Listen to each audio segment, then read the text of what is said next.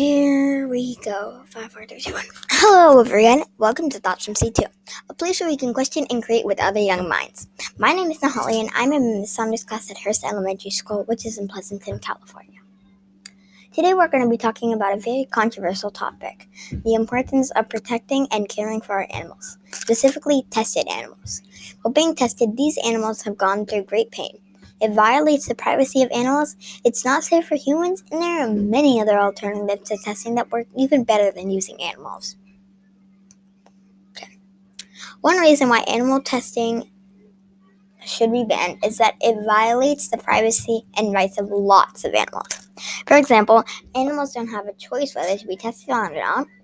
Most of the procedures that the animals go through, the, the the animals, also known as the test subjects, often feel stressed, uncomfortable, and in great pain.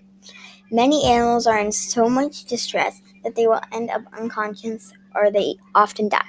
An article by Queen's Animal Defense states the victims rats, mice, dogs, cats, non human primates, rabbits, guinea pigs, pigs, among others, live in a perpetual state of terror, loneliness, and boredom. They are confined in small barren cages or containers. This is saying how this triggers more poor mental, mental health and physical health. Violating the rights of animals is not acceptable, and we should pay more attention to this problem. Another reason why animal testing should be banned is that the products that our animals are being tested on are not necessarily safe for animals and for humans. According to the article, Flaws and Humane Harms of Animal Exper- Experimentation, they state additionally, even after success in animals, around 172 drug development failures have been identified in the treatment of humans, meaning that even though there, there have been animal tested products that have passed, not all of them have been very safe for humans. Another report called Animal Testing Pros and Cons also talks about another drug called Vioxx, which proved to help the hearts of lab mice, but ended up giving more than 27,000 people heart attacks. This is, that is just one of the many reasons why animal testing should be banned.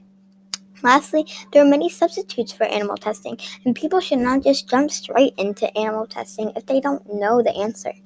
The world's most forward thinking scientists are developing and using animal free methods that are actually relevant to the human health, studying diseases and products.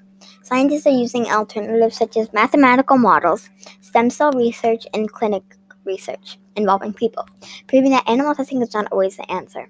According to the animal, uh, according to the article called "Alternatives to Animal Testing," they write, strikingly lifelike communi- computerized human patient simulators simulators that breathe, bleed, talk, and even die have been shown to teach students physio- physiology and pharmacology better than cruel exercises that involve cutting up animals.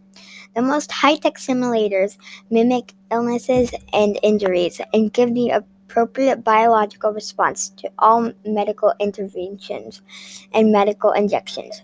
All medical schools across the US, Canada, and India have completely replaced the use of animal laboratories and medical training with simulators as well as virtual reality systems, computer simulators, and supervised clinical ex- experience, proving that there are many ways that you can trust that you can test drugs without the use of animals. Okay, that's all. Thank you for listening to my podcast and thank you for participating. okay, goodbye.